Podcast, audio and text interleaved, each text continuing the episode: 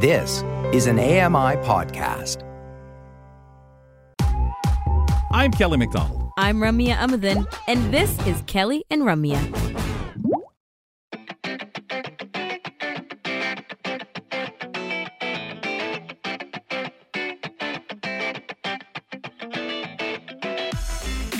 Welcome back.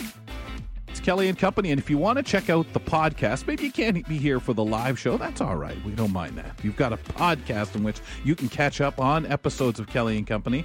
You can do by listening to the complete Kelly and Company podcast experience, where we toss on an audio vanity card, and the on the end of the full show, and whatever else we can throw in there, we do. But it's the complete show itself. Maybe you don't have time for that. Maybe you have that favorite contributor that you just want to go back and check out. Well, you can do that as well by listening to the feed of the podcast and picking out the segment that you want to hear. Just uh, browse through and say, oh, yeah. I missed part of that one. I'll just listen to that again and catch up. That's the Kelly and Company podcast available to you, whether it's in segment form or the complete Kelly and Company podcast experience.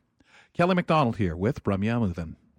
Well, we're talking about some eye health. We've been doing this throughout September now. It's seeping into October because you know what? It's still uh, back to school time around, and August, actually, uh, going back into the summer, marked Children's Eye Health and Safety Month. So, we're going to talk about how academic success and maintaining good eye health should be a priority of ours as kids are back in school.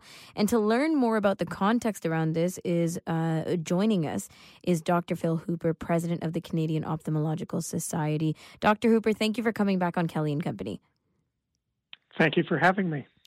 So, according to a research survey, we're going to throw a lot of stats out at people. According to a recent survey by the um, Canadian Ophthalmological Society, COS, they 45% of Canadians believe too much screen time can cause myopia, also known as nearsightedness, in children and adults. So, can you explain um, the belief and you know the the truth of that fact? It's certainly partially true. Um, in adults, the eye has developed, and so too much screen time may give you eye fatigue and eye strain, but it's not going to change the uh, uh, the length of the eye and give you nearsightedness. But in children where the eye is developing, there are increasing studies that suggest too much near work of any kind can lead to abnormal lengthening of the eye and nearsightedness. So it's really interesting because this feels like, uh, you know, nostalgic to my childhood, always hearing, um, as I have low vision and, and inherited eye condition.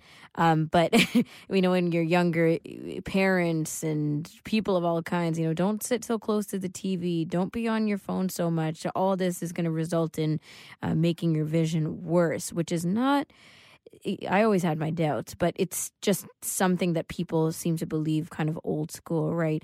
Um, but it, interesting to to hear the truth of what uh, what is true in that belief.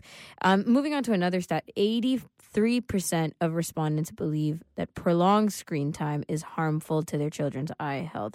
So, is this a true understanding? Again, uh, prolonged near work screen time being one thing uh, can lead to the lengthening eye, as I've discussed. It leads to eye fatigue as well. And, uh, you know, a healthy rule is that for every 20 minutes you spend on the screen, you need to spend at least 20 seconds looking off in the distance. And so uh, for children, it's important to intersperse screen time with outdoor activities or activities where they're not looking uh, at things in close proximity in order to uh, uh, allow the eye to develop normally. Mm-hmm.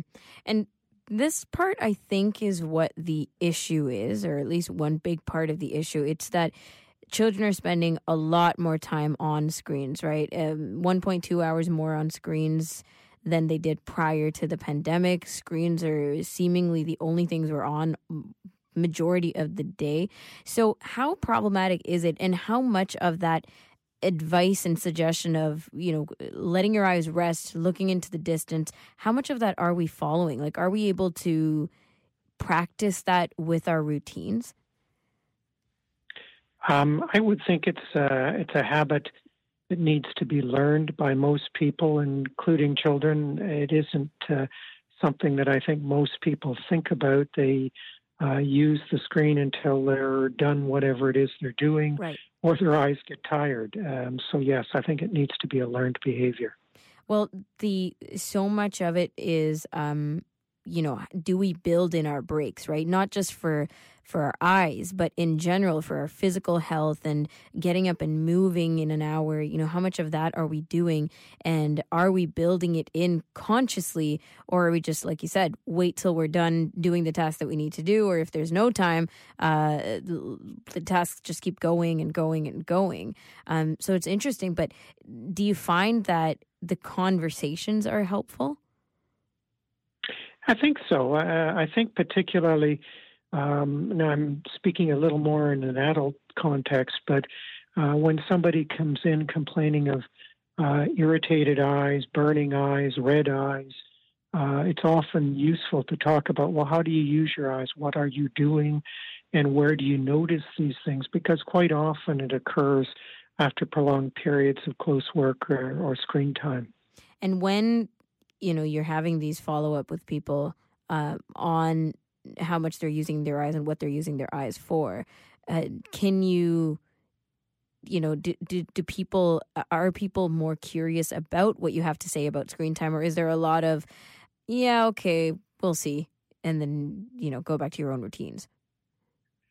Um, no, I think people um, often, when you tell them the the situation and how this may be contributing to their problem, many people sort of say, "Yeah, I kind of wondered if that was the case," and uh, so they generally are receptive to um, techniques and, and tricks of the trade, so to speak, to try to um, limit eye strain.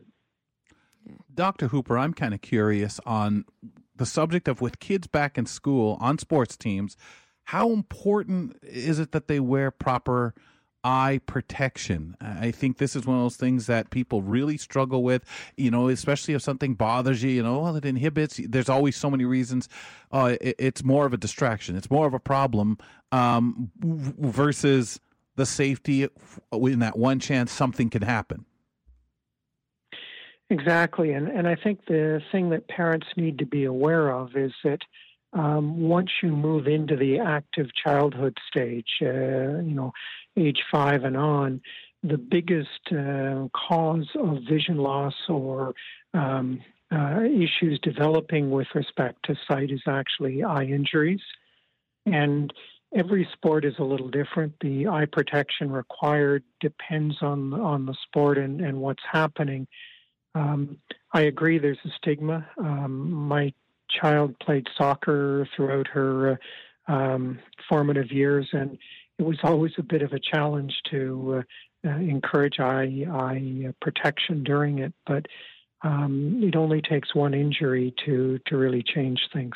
Very much so, and it does happen so quick. But I would also imagine that we have to think about just overall awareness and being careful. And I, I it always seemed funny as a person who's vision impaired as a kid. I remember, you know, my parents saying, "Oh, watch eyes, there, guys. Be careful your eye."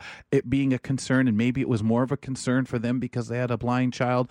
But I also understand so many accidents happen, messing around, throwing snowballs, throwing, doing this and that.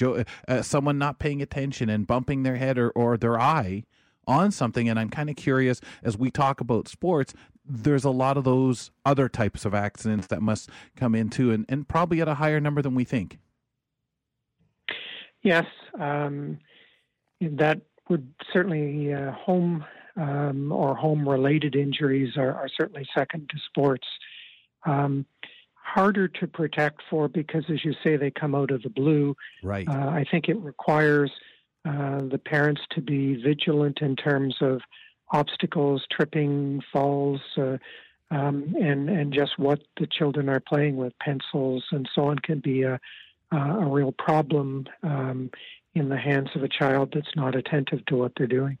And I know we, you know, we're not going to talk about what proper eyewear you should wear around to get down to breakfast or anything like that. But when we are talking about proper eye protection, maybe for the sports, going back there, uh, what what is the best stuff? What what things should we think about, or what should we consider? It, it all depends on the sport. Um, and the velocity and the size of the projectile that's uh, potentially going to injure the eye. Uh, in hockey, you need a you need a visor because the object is going very quickly and uh, uh, is very hard. Um, in things like soccer, it's more uh, something to prevent the ball impacting the eye. So um, the uh, actual uh, device really depends on the sport being played. And of course, as we talked about, you don't want something that makes someone feel that they're compromised and it, it makes things worse. But on the same token, uh, worse could be a lot worse. Yes. Where can and we hopefully, go? Oh, sorry, go ahead. I was just going to say, and hopefully, as coaches and, and uh, people involved in amateur sport uh, become more aware of this, um, that more children will be wearing these, and it won't be quite as uh, stigmatizing as uh, as it may have been in the past. Yeah. You just hope that you know anyone who says, "Well, what do you got that on for?" Come on, nothing's going to happen. Uh, that person, child says, "Yeah, I'm just making sure nothing happens." Where can we go get a little bit more information and learn more about some of the things we've talked about? Um, the place to start, I think, is uh, the website seethepossibilities.ca. Um, it has good links, and, and then there are um, other links that uh, can be uh, found through there in terms of safety standards and recommended eyewear for the various sports. Amazing. And do you uh, have any other final thoughts before we let you go on, you know, how people can get this education or the kinds of things that we can pay attention to starting today? I think you just need to uh, uh, be mindful of your eyes. They they are important, and uh, um, we need to take them a little less for granted.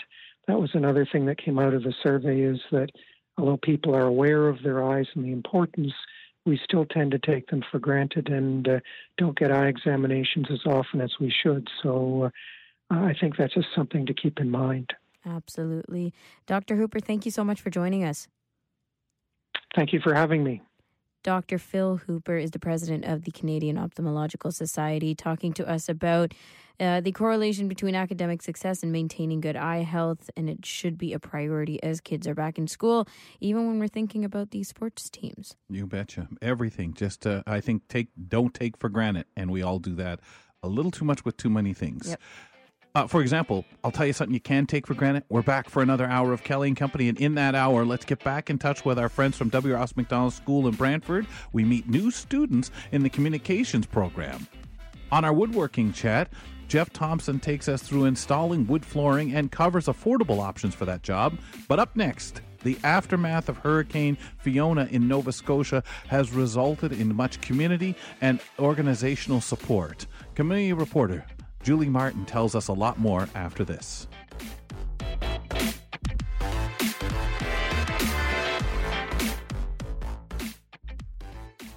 Hi, I'm Jenny Bovard. Join me monthly for Low Vision Moments, where I speak with awesome guests about some of the amusing things that happen when you're blind or partially sighted. Watch on YouTube or download Low Vision Moments from your favorite podcast distributor.